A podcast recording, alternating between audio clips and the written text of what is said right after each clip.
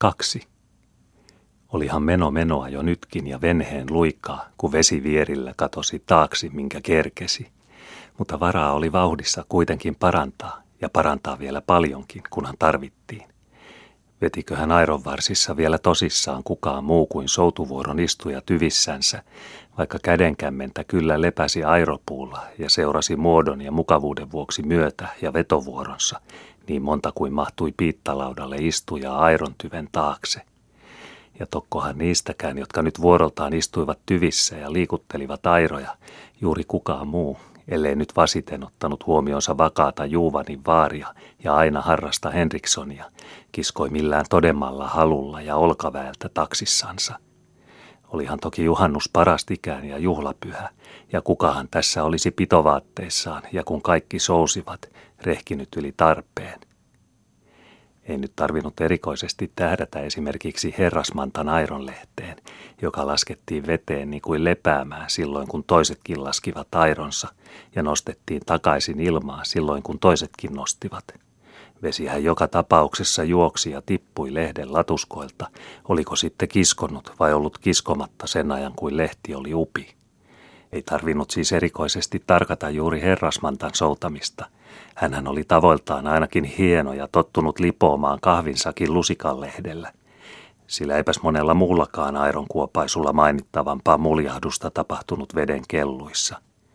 Olihan esimerkiksi Vainion perän Heikki kylläkin uskollinen mies töissänsä ja taksissansa ja täyslapion vääntäjä ojansavissa – mutta kyllä hän säästi itseänsä niin kuin selkäänsäkin näin pyhäverkaisissa ja soutajana kirkkopaatissa, eikä ollut vähintä pelkoa, että ohkaisempikaan aironlapa hänen nytkäyksillään olisi joutunut katkeamisen vaaraan. Isovileeni myöskin oli niitä soutajia, jotka pitivät riittävänä, kun kasteli aironsa päätä mereen. Vetäjiä hän oli monta ja joutivat ne vetää, jotka viitsivät. Vileenihän oli ainakin niitä miehiä, jotka säästävät luitansa siinä otteessa, joka juuri on käsillä, jotta olisivat riuskaita silloin joskus, jolloin ei enää tarvitse huhkia – Lisäksi istui Vileni tällä erää, kuinka se oli sattunutkaan, herrasmantan kyynäskyhillä ja vaimoväen piitoilla kahden kuukauden merimatkan jälkeen, ja ymmärsi sen, että meripojalla, vaikka ikävuosiakin jo, tämmöisessä tilapäässä oli muuta sekä mielen että suun velhomista kuin repelemiset kuusentyvissä ja hartioittensa rääkkäämiset. Olihan seassa kuitenkin, niin kuin joukossa aina on monenkaltaista vesaa, joku yksinkertainenkin tai muuten vauhkoverinen, joka tarvitsemattakin oli, jollei ehkä järin harras, niin kuin Juuvani Vaari ja Henriksson airoissansa, niin kuitenkin vedon nuotteissa ja nyskäyksen häälymillä. Ja koska heitäkin oli useampia, ja airo kummallakin puolella sentään semmoistakin, jonka potkauksilta vesi sai pyörylää poskiinsa, jopa jollain vedolla kurahtelikin, ikään kuin olisi hotkaa nielyt sisuksiinsa, niin kyllä kihlakunta menonsa jomoissa pysyi, ja paremminkin vain aina melkein kiihti joutuansa, kun vaan painokin nyt oli päässyt oikeuksiinsa ja väkilastinen paatti puserteli päisin omaa puskuaan melkein ikään kuin airojen apua ei enää olisi tarvittukaan muuta kuin muodon vuoksi. Kohdittaisesta laiskuudestaan huolimatta tuntui soutu nyt väkevältä. Koko laitava paatti nuojahteli ja nykki väkitäyteisenä myötä, kuinka airoparit nousivat ja airoparit laskivat ja häälähti kirjavissa vedonnyskän notkuva huoja. Oli nyt jo asettunut veneessä alkulähdön pieni levottomuuskin ja ahtauden hälinä. Jokainen oli puristunut paikoilleen, mihin oli alun perin istunut ja myöhäsaapuneena joutunut. Oliko sitten olkapäillä tilaa vai saiko tunkea ja tehdä itsensä soukaksi, että mahtui väliin. Tottuihan sitä ja katseli ympärilleen, kenen viereen oli sattunut. Ja näinkös juhannuspyhänä, kun ilma oli kaunis ja väkeä talot tyhjiksi melkein paatissa, oli aika nyrpätä mieltään siitä, että oli piukkaa ja sai supistaa itseänsä, jotta jotenkuten sai olluksi. Aluksi oli tosin pientä hämää siitä, kun istuttiin näin limissä ja kenen kylillä hyvänsä – Eiväthän viimeiset enää olleet kerjenneet katsomaan, mihin välipaikkaan itsensä tunkivat ja tulivatko omille piittasijoilleen, kunhan vain yleensä olivat saaneet istuinpaikan jossain ja kiilanneet itsensä minne hyvänsä, missä vielä oli väliä, vaikkapa parraspielille kyykkimään. Oli aluksi ollut hämää ja tottumattomuutta tästä, ennen kuin kaikki olivat rauhassa ja asettuneet siihen tietoon, että nyt istuttiin näin ja tässä järjestyksessä, ja suu- ja puheenjuttu sekä muu mielenolo täksi matkaksi asetettava siten kuin sopi näissä naapuruuksissa ja airoseuroissa. Kestikin näissä oloissa ja yleisessä likekkäisyyden sohinassa tovi ja väli, ennen kuin itse kutkin olivat taas koonneet itsensä omiinsa ja alkaneet rauhoissa havata lähilleen – sekä valmistautua siihen, että puheen kertaakin oli viritettävä, koska yhdessä istuttiin ja matkaa oli taipaleelta ja penikulmaa selältä edessä. Lahdenperän isäntä peräsimessä olikin jo ryäissyt ja sanoa lykäissyt toistalon kapteenille vierillään uuden tyvenemmän kerran ajatuksensa ilmoista ja sääsuhteista. Poutaa maailmassa niin, että palavat juoksevat kasvoilta – sanoi hän selitti ja pyyhki kuivasi taskuliinalla taaskin punakkaa naamaassa, jolta todella hikihelmeä edelleen pusertui esiin ja poreili ihoilla kuin ränneinä. Olikin ollut niin kuin muistamme pinnettä ja puhinaa miehellä näin peräsimen varressa aluksi, ennen kuin kihlakunta kunnialla oli selvitetty ulos rantahuoneesta, airot kaikki käynnissä ja peräsin siepannut nuotin. Paatillakin jo nenissä haju, että mennään kirkoille, lisäsi hän, sekä katseli mielihyvin yli mittavan kihlakunnan, jonka keulakurko jo varmasti piirteli selkiä kohde Friisilän niemen nokilla sekä halkoi vettä kuin silkkiä. Ylpeäksikin tässä tuli ja kyömää ajatuksen tukkaan. Kansaa lääniltä edessä, soutu summana notkumassa ja ento keulan, kunne kääntyi vääkäs haaksi, väijillä oman käden. Niin virkisti peri-ihoja – että tulivat poikamaisuudet mieleen vielä täydessä isäntäjässä, pakkasivat potkuille kuin varsat kevätlaitumilla. Halustakin olisi viannut kurssia sen erän ja hiemasen nojannut ruhoineen helvarin varteen sen pienen hivan, että liki olisi menty, hiuskarvan hipasemalta aivan Friisilän kärjen niemen nokitse tuossa edessä, missä vesi hulikoi ja pulikoitsi kiloista lystiänsä kalliopartaan särmillä, ja kulmava vuoren paasi pudotti reunajyrkkäänsä niin äkkisuorasti alas meren vihreisiin mustiin, että syvyytten nielua ei tehnyt mieli ajatuksissakaan mitata.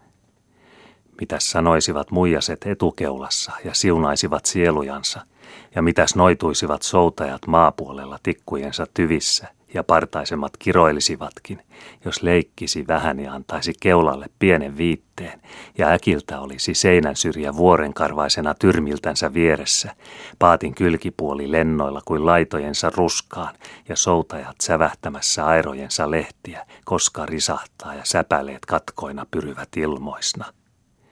Miesmäistä tuo olisi, kun hivauttaisi pahimmassa täpärässä helvarinvartta kainalossaan taas hiemasensa. Vuoren syrjä jäisi nätisti ja vapaasti, niin kuin laskenut oli, neljän kyynärän matkalle harmainensa sivuille, eikä ainoakaan airon kärki, vaikka tihuvasti liepeillä, olisi pidellyt, onko kallioaine kovaa vai pehmeätä rakeeltansa. Ettepäs vain niin koohoja olleet, että pelästyitte Friislänniemen lohkeevan, kun me painoimme ohitse – olisi rauhoitellut pahinta säikäystä, kun keulalla taas oli silkka ja sileä penikulma torkotettavinaan. Olisi torunutkin pilaillut ja pitänyt muka perämiehen kopua paatissa. Mikäs hämä teillä nyt on maapuolilla, ette te souda? Onhan airoilla lusikoitavaa, minkä ströömin selässä vettä. Kirkkopaatissa on oltava harras piitoilla niin kuin kirkossa penkillä ja vedettävä täällä airontyvestä niin kuin siellä virrennuotista. Lahdenperä oli kuitenkin isäntä ja lautamies. Hän voitti kiusauksen viekotukset ja muut friskeyden potkot verissään alkuunsa, painoi pahan kuiskutukset mielensä upiin kuin nenäliinan riepun kädessään taskunsa pohjiin, sekä oli laita ja luotettava mies kihlakunnan peräsimessä ja antoi helvarin varrelle kainalossaan sen hienon sysäyksen, joka vakaasti ohjasi keulan kurkuille. Meillä ovat niin syvät ja selvät vedet ströömillä, että saisi kölipuun rapinoitta vaikka kylkipielillä höylätä niemen särmiä tasaisemmiksi rannoilla, jos kiusaisi. Virkahti hän vain laadullisia ja naapurijuttua toistalon kapteenille vierillään. Hehe, vaikka ovat ne sahatut senkin seitsemiin vuorenpitäviin nirkoihin, jotta olisi siinä kolistamista, naurahti hän omalle jutujuonelleen ja löysäsi edestä tätä mielenvirkistyksensä uumahihnoja. Kukas senkin vaivan on nähnyt, että nuokin jykärät kaikki on meissä löyty kouruihinsa ja silittänyt vielä kulmatkin niin, että rakeehi, että et tuntisi sormenpäähäsi, vaikka pidellen koettelisit työjälkeä. Ihmetteli Lahdenperä vielä yleisempiäkin, sekä semmoista, joka tuntui hurskaanmakuiselta ja sopi suuhun näin kirkkopaatissa ja kirkkomatkalla, jolloin ihmisellä ajatuksetkin ovat kammatut siivoille niin kuin tukkakin. Olihan sitä paitsi näin peränpidon joutilaissa ja muussa mielenlevossa ajanhupia silmällekin, kun katseli sivulle ja vuoren törmä jäi, eikä ollut muuta tekemistä kuin ihmetellä sitä auringon valon haaskaa ja järjettömyyttä tämmöisenä poutapäivänä – kun paljaille vuoren kallioillekin ja kupeille ja pelkille meren laineille ja huikenteleville vilskutuksille kaadettiin ja tuhlattiin samat määrät päivän pilkutusta ja armon viljaa kuin rehellisille rintavainioillekin ja hyödyllisille nurminiituille omilla talomailla, vaikka täällä totisesti eivät siitä saaneet hyvää muut kuin mitä helon peleillä ja peileillä itsillensä kukaties oli heijaa ja kevytmielisyyttä itsestänsä lipumillaan ja puneran huulimilla, tai mitä joutilas laiskoiltansa, niin kuin tässä itse pyhäisissänsä huvitteli mielensä ajatuksia turhilla katsomisilla ja veden liekkujen kaitsemisilla. Kirkasta veden kulaa kuitenkin kaikki tyyni vain, ja kovaa kallion silaa ja kylkeä se, mikä oli muuta. Hermakin airontyvessään oli jo äänessä, Kuinka hän olisi vaiennut, kun jo joku muu oli avannut leukansa ja katkaissut lähtemisen hämät, sekä liike ja meno muutenkin täydessä tahdissa ja soutunotkussa paatissa. Ei Herman yleensä tunkenut ensimmäisenä ja ennen talollisia jutun praakeille. Tottunut hän oli kuuro judittansa kanssa siihenkin, että suuntiesi omaksensa sitä viljelemättäkin. Mutta näin kun alku oli murrettu ja joku päästänyt sanan varsan valloille, niin kyllä Herman aina oli toinen mies jutun saralla. Jo sekin, että silmäpari oli niin valkoisen harmaa kuin Hermannilla aina kasvon kurttujen lomissa ja aina valppaa vireillä. Jo sekin olisi vaikuttanut, että juttu ei jäniksenä olisi koskaan päässyt häneltä puskiin katoamaan ennen kuin hän oli jäljissä ja kinterillä. Jo sekin olisi riittänyt siihen, että Hermannilla aina oli sana paikalla riipassa kuin haan käyrä määrlössä – mutta lisäksi tuli, että Hermannilla sitä paitsi oli samojen vesivaaleitten silmäakkunain takana mieli kuin vetten hääly, joka silmänräpäyksessä oli eloissa ja renkailla, mitä sattuikin ja tapahtuikin, ja aina omisti herneisiinsä kaiken, mitä näkemistä oli. Kukas muu esimerkiksi kuin juuri Herman olisi, kun käveli ohitse ja katseli ruohoihin tien vieressä ja näki messiäisen karvaisena kukkasen tupessa – Kukas muu kuin Herman olisi huomannut muuta kuin että pörjäinen oli toimessa upiaan myöten ja haki ruokaa. Herman sen sijaan oli paikalla perillä, oliko takaruumi sitikalla käprä vai löysän laiskoilla lehdellään, ja sanoi kohta. Ehtooksi saadaan sadetta, koska messiäisellä on kiiru korjuissansa ja on ahne. Ja ehtoosti satoikin. Tai kukas syksymyöhillä onkisouduilla näki jäänhilettä ruohikon korsissa ja ajatteli siitä muuta kuin, että kas, yöllä on pakastanut ja vesikin ollut jäässä, kun Herman sen sijaan kohta pitelee sorminensa korren ruokoa, mittaa arvioi välit jäärenkaasta veden pintaan ja kertoo päivällä kylällä, että talvi tulee ja kiiruulla. Käynyt jo viimisyönä kihlaamassa meret omiksensa ja jättänyt sormuksensa kolmen tuuman korkeuksille kaislaan. Kolmen kuulutusviikon jälkeen on lahtivesillä talvemitaksi aviojää. Mitäs nytkin, kun tirkistää airon tyvitse ja seuraa kuin merkillisiäkin, huomaten veden loroa lehden puulaipalta mereen, sillä aikaa kun lapa on nostettu ilmaan ja airo suorittaa matkaa takakuroon uutta huopaisua varten. Peijakkaat kun kiirivät ja pirskivät pinnoilla kuin lasin mureniksi särkyisivät ennen kuin suostuvat meriin takaisin ja menevät muuhun märkään. Sanoa tokaisee hän kuin tärkeänkin tiedon pisaroiden vaiheista sekä selittää suoriltansa merkin, huomaamatta sitä, että hän nyt taaksepäin kääntyneenä puhuu Juuvanin vaarin korvaan, joka istuu selän takana ja soutaa lähimmässä airossa. Poutaa kuin rieskaa täksipäiväksi ja vielä huomiseksikin, koska meri hajoittaa hiuksiansa päiviin eikä pelkää, että suortuvat hopeissansa kastuvat.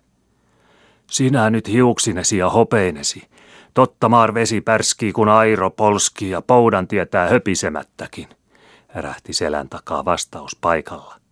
Maaria harmitti lorupuhe kirkkomatkalla ja kesken vakaata soutamista ja sitä paitsi aivan oman korvan juurissa.